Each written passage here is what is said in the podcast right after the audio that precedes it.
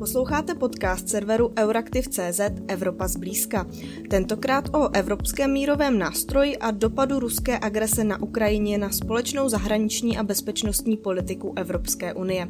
Mé jméno je Kateřina Zichová, jsem redaktorkou Euraktivu a dnešní hostkou bude expertka na mezinárodní vztahy Jana Emerencie Kostrhunová. Dobrý den. Dobrý den, děkuji za pozvání. Souvislosti s válkou na Ukrajině je nyní v centru pozornosti takzvaný Evropský mírový nástroj, který vlastně proplácí zemím Evropské unie dodávky vojenského materiálu na Ukrajinu. Ten Evropský eh, mírový nástroj ale nevznikl kvůli ruské agresi, jeho historie je delší.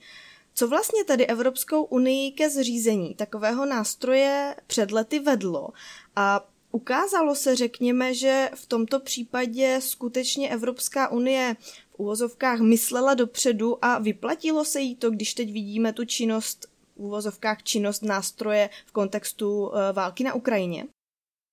Abychom našli odpověď eh, na otázku, proč ten eh, evropský mírový nástroj vznikl. Um, máte pravdu, že je důležité se podívat na historii. Takže já si myslím, že by bylo dobré si nejdříve odpovědět na otázku, kdy vznikl. Uh, načasování nám mnohdy odhalí více než uh, jakákoliv oficiální vysvětlení. Um, takže Evropský mírový nástroj byl zřízen na začátku uh, roku 2021, uh, což bylo pár let. Uh, a v Evropské unii pár let uh, není tak dlouhá doba, protože když se musíte shodnout uh, a všechny členské státy se musí na něčem shodnout, tak opravdu to není dlouhá doba. Uh, tak Evropský mírový nástroj byl zřízený teda v tom březnu 2021, což bylo pár let po výrocích tehdejšího prezidenta Spojených států amerických Donalda Trumpa, že USA si nemůže dovolit financovat evropskou bezpečnost a potom také jeho spochybňování článku 5 Severoatlantické smlouvy. Tento článek stanovuje, že útok na jednoho člena je útok proti všem. Je to takový pilíř uh, Severoatlantické smlouvy a NATO jako takového. Uh, také je důležité si připomenout, uh, že to bylo uh, pár let po referendu o Brexitu uh, Británii. A je důležité si připomenout, že Británie byla, teda je, ale v době, kdy ještě byla členem Evropské unie, jednou ze dvou největších vojenských mocností EU, Británie a Francie, jsou dvě země, které mají nukleární zbraně nebo jaderné zbraně. Takže toto oslabilo evropskou bezpečnost a přinotilo Evropskou unii jednat. Já si tedy myslím, že evropská spolupráce, nebo blížší evropská spolupráce v otázkách bezpečnosti se tak dostala do popředí právě uh, díky tady těmu, těmto uh, událostem. A na to právě, že už potom navázal ten evropský mírový nástroj a spíš už to byla asi tak šťastná náhoda, nebo možná někdo věděl, já jsem teda nevěděla, že uh, se bude hodit i uh, teď uh, při válce na Ukrajině. Mm, uh, jaká je tedy teď uh, ta jeho role, když se zaměříme jen na uh, válku na Ukrajině?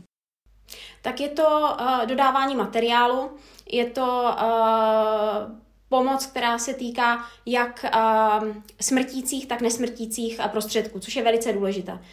Evropská unie se dlouho snažila, um, nebo snažila se minimalizovat pomoc, uh, která byla um, ve formě smrtících prostředků. Tomuto se Evropská unie snažila dlouhou dobu vyhnout.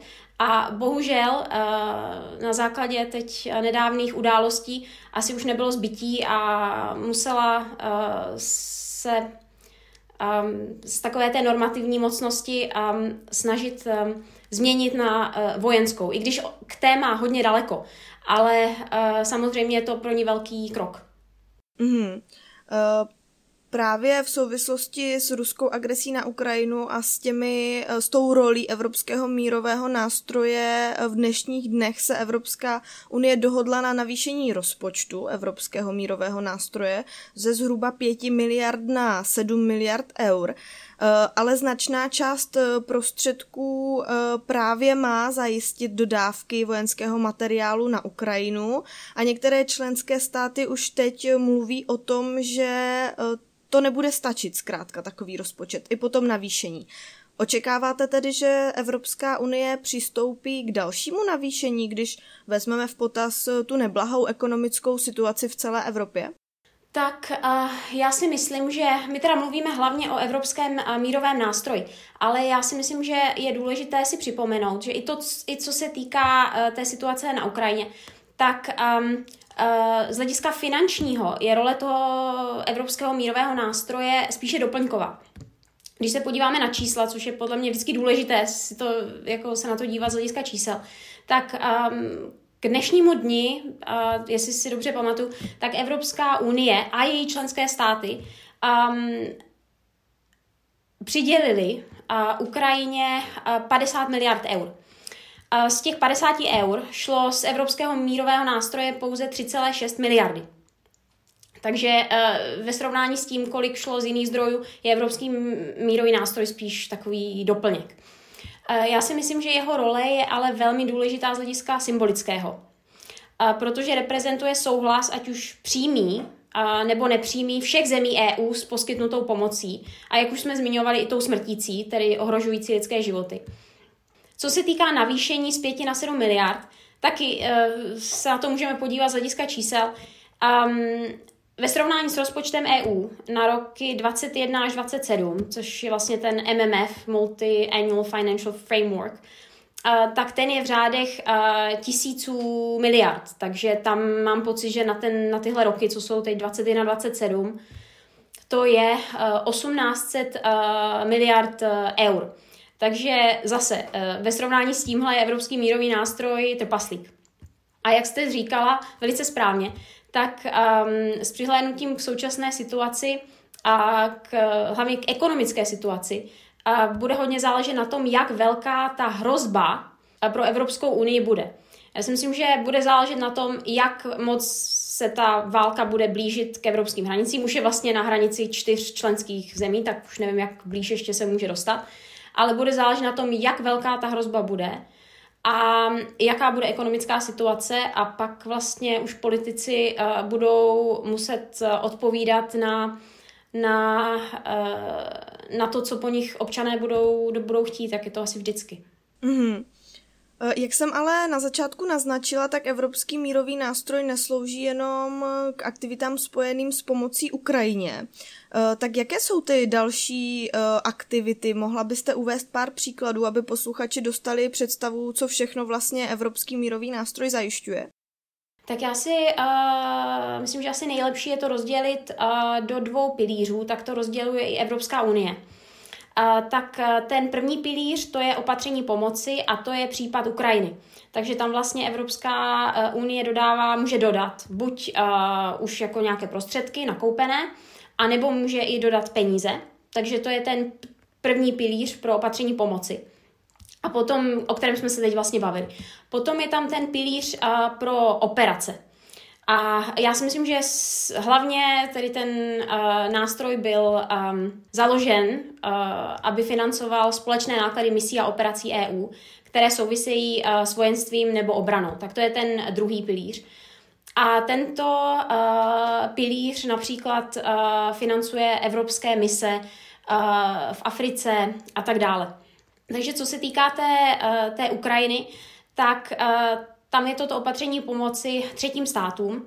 Uh, nejsou to tedy mise a operace společné bezpečnostní a obrané politiky, jako jsou mise EU, které buď probíhají nebo se budou teprve plánovat a kterých se účastní členské státy.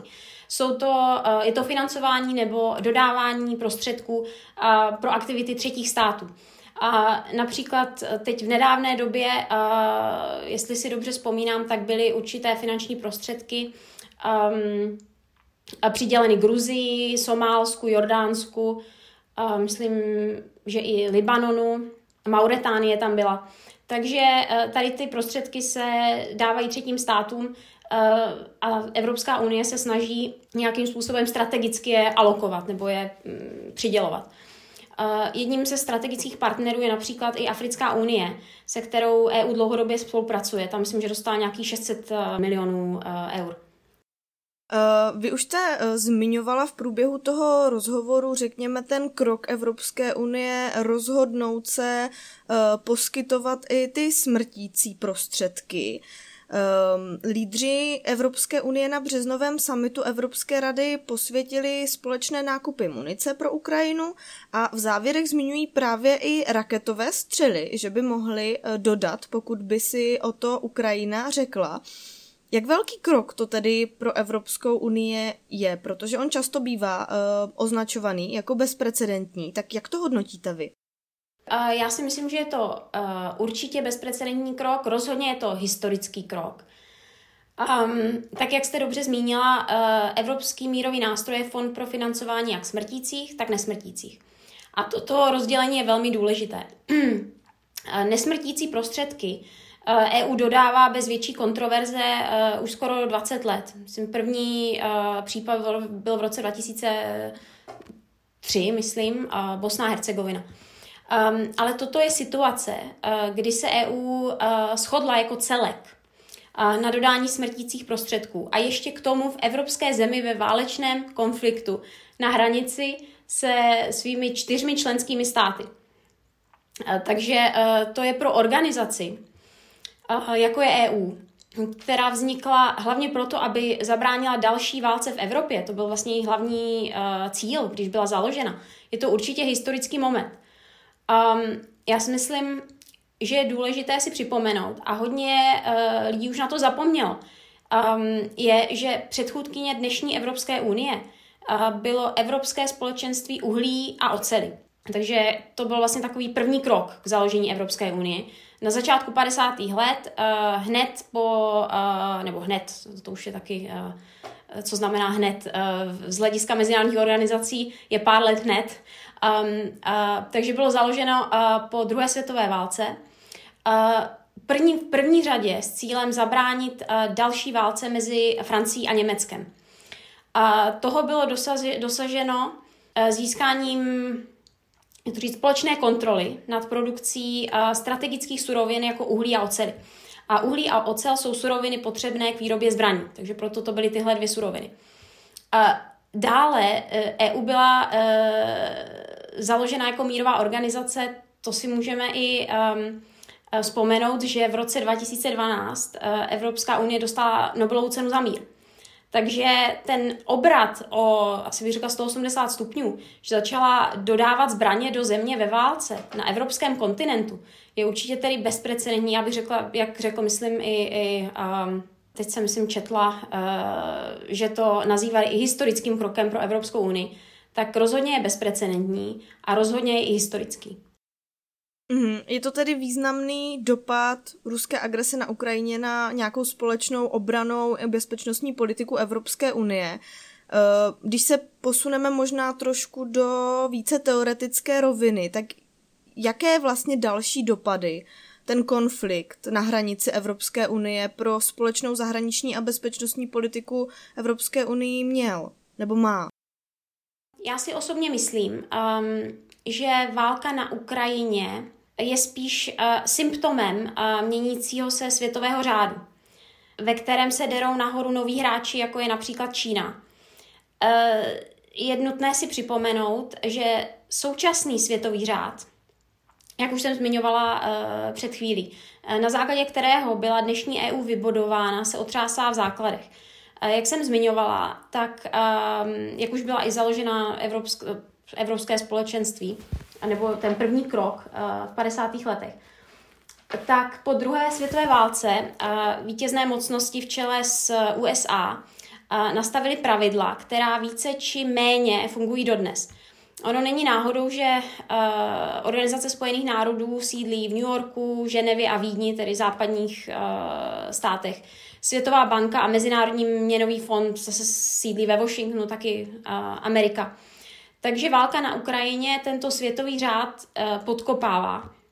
A je možné, že se bude muset uh, v našem západním světě změnit mnohem více, než jenom uh, zahraniční politika Evropské unie aby Západ a s ním Evropa v tom novém světě, který bude více multipolární než, než, než doteď, uh, obstál. Takže já si myslím, že ta válka na Ukrajině určitě um, bude mít dopad, ale nejsem si jistá, jestli, ta, jestli je to opravdu válka na Ukrajině nebo ten symptom měnícího se světa, který vyústil v tuto uh, válku. Nicméně my vidíme, že v reakci na ruskou válku na Ukrajině Evropská unie v oblasti zahraniční a bezpečnostní politiky dokázala vlastně rychleji přijímat rozhodnutí, odhodlala se k radikálnějším krokům, jak jsme o tom před pár minutami mluvili, například co se týče uh, nějakých společných nákupů zbraní a tak podobně. Eh, tak eh, mohou se vlastně tady, může se tady ten vliv propsat i do budoucího fungování společné zahraniční a bezpečnostní politiky, nebo pokud se situace uklidní, tak ta společná bezpečnostní eh, a zahraniční politika se vrátí do takových těch starých, řekněme, umírněných kolejí. Um, tak já si myslím, že když se díváte na historii, tak uh, vlastně uh, obecně uh, Myslím si, že jediný um, case, nebo jak se říká v češtině, jediný případ, kdyby um, se uh, státy uh, dobrovolně vzdali své suverenity uh, ve prospěch jiného celku, tak tohle se nestalo bez žádné vnitřní nebo externí hrozby. Když se na situaci i podíváme z úhlu pohledu uh, vlastně mého oboru, což je obor mezinárodních vztahů, já jsem celkem zastáncem, uh, zastánce teorie realismu, která se na věci dívá víc racionálně, jak fungují prostě státy, jak eh, spolu um, nějakým způsobem interaktují uh, v, v anarchistickém systému. Takže já si myslím, že um, ve chvíli, kdy ta hrozba by zmizela, tak evropské státy nebudou nuceni k tomu, aby aby se uh, vzdávali víc své suverenity, protože to pro ně není přirozené. Vzdáte se suverenity ve chvíli, kdy to pro vás je výhodné. Takže například uh, Evropská unie, uh, když se díváme na její historii, tak Evropské společenství uhlí a oceli bylo nahrazeno Evropským hospodářským společenstvím. A to je vlastně takový um, přirozený krok ku předu. Uh, protože první krok byl, že k tomu byli donuceni, to bylo hned po druhé světové válce. Potom máte další krok, eh, což je vlastně, když se na to díváme z pohledu přirozeného vývoje, tak se jedná o ekonomické záležitosti. A ten poslední krok, který byl vlastně obrana, která je jedním z nejdůležitějších a, a, aspektů suverénního státu, ty státy si to pořád drží pod svou kontrolou. Takže já si myslím, že pokud nebude žádný externí uh, externí hrozba, nebo i třeba interní, to už by pak záleželo na tom, jak si věci budou vyvíjet, tak není žádný důvod pro ty státy, aby se tady té suverenity vzdávaly. Mm, debaty o opuštění jednomyslnosti ve společné zahraniční a bezpečnostní politice se nicméně na určitých úrovních vedou. Eh, řekla bych, že se během let tak jako cyklí a znovu se vynořují. Nyní se opět vynořili právě v souvislosti s válkou na Ukrajině. Eh, z toho, co jste teď říkala, eh, mi tedy vyplývá, že neočekáváte, že by na to někdy mohlo dojít. Eh, případně vidíte třeba variantu jako reálnou, že pokud ta hrozba bude trvat, tak tím dalším radikálnějším krokem ze strany Evropské unie by bylo opustit od jednomyslnosti v této oblasti například v některých dílčích částech politiky? Tak já si myslím, že obecně nejsou to jenom státy, ale jsou to i lidé. My reagujeme na, eh, na situaci a na okolnosti. Takže já bych řekla, že eh, ve chvíli, kdy se eh, hrozba války na evropském území stane reálnou, tak státy začnou přehodnocovat svoje stanoviska. Umím si představit situaci, a to už je opravdu i z hlediska teda uh, současné situace hodně, hodně uh, extrémní. Ale například, kdyby opravdu Evropa uh, byla pod uh, útokem, tak jediný členský stát, který má jaderné zbraně, je například Francie. Takže si umím představit, že by Francie byla ochotná členské státy bránit, ale co by za to dostala na zpátek. Takže z hlediska historického si umím představit situaci, že Evropská unie uh, by musela souhlasit s tím, že Francie dostane uh, více moci, než, uh, než by se členským státům v době míru například líbilo. Ale to už se na to díváme opravdu hodně z pohledu teorie realismu. Je taky zajímavé, že teorie realismu říká, že tam je v tom docela kontroverzní. A on vlastně říká, že to, že ještě nebyla žádná větší uh, válka nebo světový konflikt po druhé světové válce je vlastně zásluhou jaderných zbraní. Protože um, mocnosti, které mají jaderné zbraně, spolu do konfliktu nepůjdou, protože uh, by to vyústilo v uh, uh, mutually assured destruction, nevím, jak to říct teď v češtině, že by se prostě zničili navzájem. Takže uh, z tohoto pohledu uh, si myslím, že bude záležet na tom, v jaké situaci se Evropa uh, ocitne. Pokud bude v situaci míru, což já, i když je teda, uh, probíhá válka na Ukrajině, pořád máme v Evropě mír, tak já si myslím, že dokud my máme mír, tak žádná země se, se uh, dobrovolně uh, nevzdá uh, své suverenity uh, v otázkách bezpečnosti. Mm-hmm. Vy jste také zmiňovala, že e, vlastně obrana je to, co si členské státy chrání, v čem si chtějí zachovat svou suverenitu. Nicméně teď vidíme e, nedostatky obrané politiky, ať už na evropské úrovni nebo jednotlivých členských států. Právě debata o společných nákupech munice a vojenského materiálu pro, na, pro Ukrajinu odhalila uh, nedostatečné kapacity v Evropě k výrobě uh, takového materiálu. Evropské země nyní řeší, jestli nakupovat tento materiál i od třetích zemí. Jak to vidíte vy? Bylo by to pro ně strategicky vhodné pro Evropskou unii obracet se s nákupy mm, do třetích zemí? Tak pokud já si dobře pamatuju, tak když jsem uh, pracovala na tady tomto tématu, které se, eh, které se právě že zaměřovalo na to, jak zvýšit eh, produkci a obecně i třeba výzkum v oblasti eh, bezpečnosti v Evropské unii, tak je to priorita. Um, já si myslím, že záleží zase, vždycky záleží na tom, v jaké jste situaci. Pokud ty zbraně potřebujete hned, tak uh, musíte dělat kompromisy. Pokud plánujete dopředu, tak samozřejmě uh, je lepší uh, investovat do vlastního výzkumu, do, do, do vlastních uh, společností, které jsou schopné uh, vyrábět uh, zbraně a dodávat na váš uh, a vlastně uh, cover your needs, nebo, nebo jak to říct v češtině. Uh, takže já si myslím, že to je samozřejmě ideální situace, ale věci nejsou vždycky ideální. Um, je také pravda, eh, že Evropská eh, unie tím, že eh, je v NATO a že vlastně Spojené státy americké dlouhou dobu um, naši bezpečnost garantovali, tak neměla důvod tady, tady jako v tomto se nějakým způsobem zlepšovat. Takový ten impuls dostala právě v tom 2016, v roce 2016, 2017 a začala aktivně uh, pracovat na tom, aby spojila nějakým způsobem uh, evropské státy tady v tom výzkumu nebo v, uh, ve výrobě zbraní. A já si myslím, že v tom udělala hodně velký krok ku předu, ale tyhle věci se nestanou přes noc. Takže my už jsme v situaci, kdy ty zbraně jsou potřeba, takže e, asi účel světí prostředky v tomhle případě. Mm-hmm. Na závěr bych se ráda dotkla role Evropské unie v mezinárodním prostředí obecně. E, o Evropské unii jsme často mohli slyšet, že je spíše ekonomickým než geopolitickým hráčem v minulých letech. Změnila tuhle její pozici uh, válka na Ukrajině a ty kroky, které Evropská unie směrem k Ukrajině dělá, podle vás? Tak já souhlasím s tím, že EU je spíš ekonomickou mocností než vojenskou mocností. A myslím si, že válka na Ukrajině, když se zase na to díváme z hlediska čísel nebo pomoci, kterou uh, EU Ukrajině um, uh, přiškla, Eh, tak eh, pořád zaostává za Spojenými státy.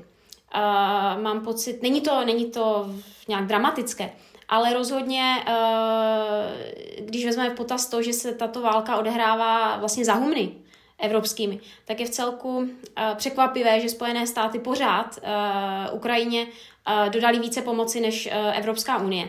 Je to samozřejmě pochopitelné, protože Spojené státy jim jde na Ukrajině taky o hodně. To je vlastně, jak jsem říkala, tak je to uh, válka, která je symptomem měnícího se světového řádu. A Spojené státy jako hegemon, který skoro neměl konkurenci, se samozřejmě musí do té války zapojit velice agresivně, protože jde i o, o jeho vlastní pozici ve světě. Ale myslím si, že když se na to díváme z toho pohledu, že Evropská unie má válku na svých hranicích skoro, tak eh, by se dalo předpokládat, že její pomoc bude větší než ta od Spojených států amerických. Když zmiňujete ten měnící se světový řád, tak jakou roli nebo jakou pozici uh, by měla Evropská unie v tom novém řádu podle vás mít? O jakou by měla usilovat? Taková ta ekonomická normativní uh, moc Evropské unie je, um, je nenahraditelná tou vojenskou. Ono je nejlepší je zkombinovat, protože Spojené státy mají vlastně oboje. Oni mají i tu normativní a oni mají i tu ty vojenskou. Um, já nevím, do jaké míry je ta vojenská uh, moc uh, realistická uh, v případě Evropské unie, pokud by opravdu nedošlo na nějaký uh, konflikt, který, na který doufám, doufám nedojde. A obecně, co se týká silné Evropské unie, tak uh, co se týká bezpečnostních otázek, a problému, že všechny státy se vlastně na těchto otázkách musí, uh, musí shodnout, tak si nemyslím, že bez nějakého takového konfliktu by Evropa byla schopná dosáhnout uh, jednotnosti, jako například Čína, Amerika nebo Rusko. Uh, je to, není to jenom tím, že se nemůžou, nemůžeme dohodnout, ale je to i tím, nebo je to možná symptom toho, že nemáme společný jazyk, což je velmi důležité. A také nemáme v, v čele osobnost, která by byla schopná uh, tu unii nebo tu ten, jako, co se týká případu například Rusky, Ruska, Amerika, Ameriky nebo Číny, tak tam je ta osobnost, která tu uh, zemi vede. V Evropské unii to tak není. Uh, vybírají se uh, lídři, kteří, na kterých se všichni shodnou, což většinou nejsou osobnosti jako například Angela Merklová, která, uh, o které se uvažovalo, že by mohla vést Evropskou komisi, ale nebyla schválena, protože prostě byla by to moc silná osobnost, se kterou by nesouhlasila většina členských států.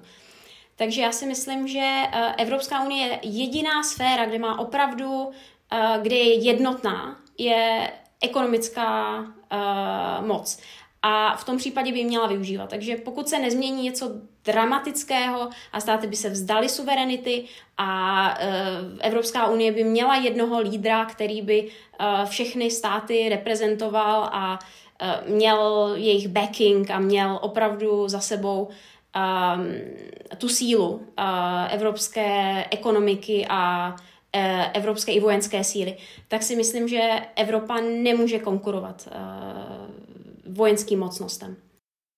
Mm-hmm. Říkáte, že by si teda Evropa měla udržet tu svou ekonomickou moc, eh, tu ekonomicko-normativní, řekněme, roli v mezinárodním prostředí. Nicméně tu ekonomickou pozici Evropské unie ohrožuje Čína. Eh, Evropská unie si to uvědomuje, pokud se podíváme na to, že přijímá například legislativní návrhy, aby posílila evropskou konkurenceschopnost vůči té eh, čínské konkurenci tak eh, jak, jak, eh, když se podíváte na ty aktivity Evropské unie, eh, může být vlastně úspěšná v tom si tu silnou ekonomickou roli udržet, nebo jak velká hrozba Čína pro ní vlastně v této oblasti je? Tak já si myslím, že Čína není hrozbou jenom pro Evropskou unii, ta je hrozbou i pro Spojené státy, ta je hrozbou pro všechny. A není to jenom, Čína už přestává být takovou montovnou světa. Eh, Čína se dere nahoru, její uh, obyvatelé chtějí mít stejné standardy jako, uh, jako Evropané, jako Američané. A samozřejmě to i vyústňuje v ten, v ten takový souboj těch, těch regionálních mocností o zdroje. Čína má velkou výhodu v tom, že má velké zásoby nerostných surovin, které budou i potřeba pro green transition například. Takže z tohoto hlediska si myslím, že Čína je velkým konkurentem a upřímně řečeno, kdybych měla otázku na to, jaký, uh, jaký uh, jako Evropská unie uh, vzdorovat, tak bych se o ní ráda podělila, ale nemám. Dnešní hostkou byla Jana Emerencie Kostrhunová. Děkuji, že jste přijala pozvání do podcastu Evropa zblízka. Děkuju, děkuju. Z redakce se s vámi loučí Kateřina Zichová. Děkujeme, že nás posloucháte.